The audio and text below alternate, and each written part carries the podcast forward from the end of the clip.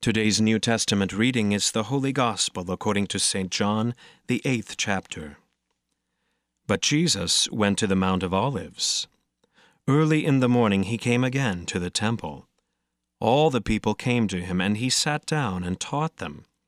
The scribes and the Pharisees brought a woman who had been caught in adultery, and placing her in the midst, they said to him, Teacher, this woman has been caught in the act of adultery. Now in the law, Moses commanded us to stone such women. So what do you say? They said this to test him, that they might have some charge to bring against him. Jesus bent down and wrote with his finger on the ground. And as they continued to ask him, he stood up and said to them, Let him who is without sin among you be the first to throw a stone at her. And once more he bent down and wrote on the ground. But when they heard it, they went away, one by one, beginning with the older ones. And Jesus was left alone with the woman standing before him. Jesus stood up and said to her, Woman, where are they? Has no one condemned you? She said, No one, Lord. And Jesus said, Neither do I condemn you. Go, and from now on, sin no more. Again Jesus spoke to them, saying, I am the light of the world. Whoever follows me will not walk in darkness, but will have the light of life. So the Pharisees said to him, You are bearing witness about yourself. Your testimony is not true. Jesus answered, Even if I do bear witness about myself, my testimony is true, for I know where I came from and where I am going. But you do not know where I come from or where I am going.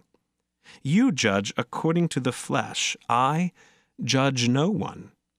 Yet even if I do judge, my judgment is true, for it is not I alone who judge, but I and the Father who sent me. In your law it is written that the testimony of two people is true. I am the one who bears witness about myself, and the Father who sent me bears witness about me. They said to him, therefore, Where is your Father? Jesus answered, You know neither me nor my Father. If you knew me, you would know my Father also.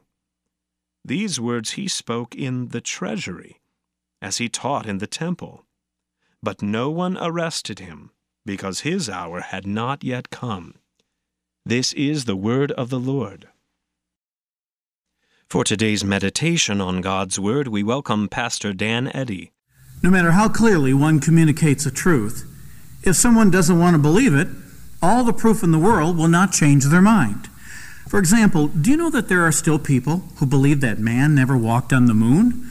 They're convinced the video that you and I have seen was produced on a Hollywood soundstage. And even though there are numerous eyewitnesses that saw astronauts like Buzz Aldrin and Neil Armstrong go into the space capsule, saw the rocket shoot off into space, documented each mile of the 200,000 plus it takes to get to the moon, regardless of all the evidence, they still refuse to believe. When it comes to this event, most of us assume what we've read, what we've seen, and what eyewitnesses have told us is true. In John 8, verse 12, Jesus speaks the truth about who he is and what he is on earth to do. He said, I am the light of the world. Whoever follows me will not walk in darkness, but will have the light of life. When you look at the original Greek text, it brings out an intensiveness to show just how emphatic Jesus was on this point. He's basically saying, I myself, or I alone, am the light of the universe. Whoever is following me, aka a disciple of mine, will absolutely, positively not walk in darkness, but will have the light of life. A life with a promise of a future that is more vivid than the present. You see, witnesses back up Jesus' testimony to show that he is the fulfillment of prophecy. And even though John the Baptizer heard the testimony of God the Father himself at Jesus' baptism, no matter how much evidence, the Pharisees refused to believe. Their lives were dark, filled with their own self righteousness. Their hearts were hardened. They didn't want the light of Christ to shine in them. They were judging Jesus by human standards, not on God's word. Perhaps that is you this morning. You have allowed the darkness of the world to dim your light in Christ. No matter what, it's hard to believe that Jesus loves you. Well, the Lord has good news for you right now. As your light, Jesus promises to be with you through any problem, guide you away from any darkness you are experiencing in life right now, help you through any pain, any grief, any struggle. He has promised you the ultimate light, heaven, where there will be no more darkness, only perfect harmony with God. Jesus has called you out of the darkness of your sins with his suffering and death on a day called Black Friday. He has called you with his victory over the grave in the flesh to be his follower, his disciple. He did it by giving you his light of faith in the waters of baptism. He continues to strengthen it through teaching, through the hearing of the proclaimed word of God. He assures it with the bread and wine of his real body and blood. Jesus loves you. You can be assured of this more than man walking on the moon. This morning, the Holy Spirit is dispelling your darkness by shining His forgiveness again in your heart so you can speak His truth and show His love. Because there are others out there like you who need to be assured of this as well. And there are those who have yet to receive this good news. This passage is not discouraging you from shining His light, but warning us of the skeptics out there, and they seem to be growing by the day. It's easy to get discouraged.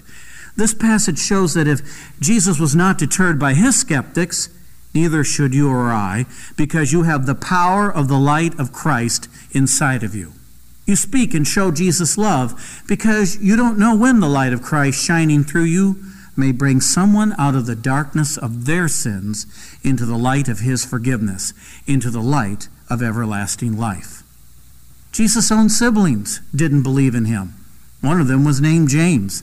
He didn't believe until he saw his brother come back to life in the flesh after brutally suffering and dying on the cross. Then the light was revealed to see Jesus as more than a sibling, but his Savior, the Son of God. James then shined the light of Christ by writing one of the epistles to the early church. You never know when the light of Christ will turn absolute, dark, stubborn unbelief into faith that shines like the star, our star, Jesus. Amen.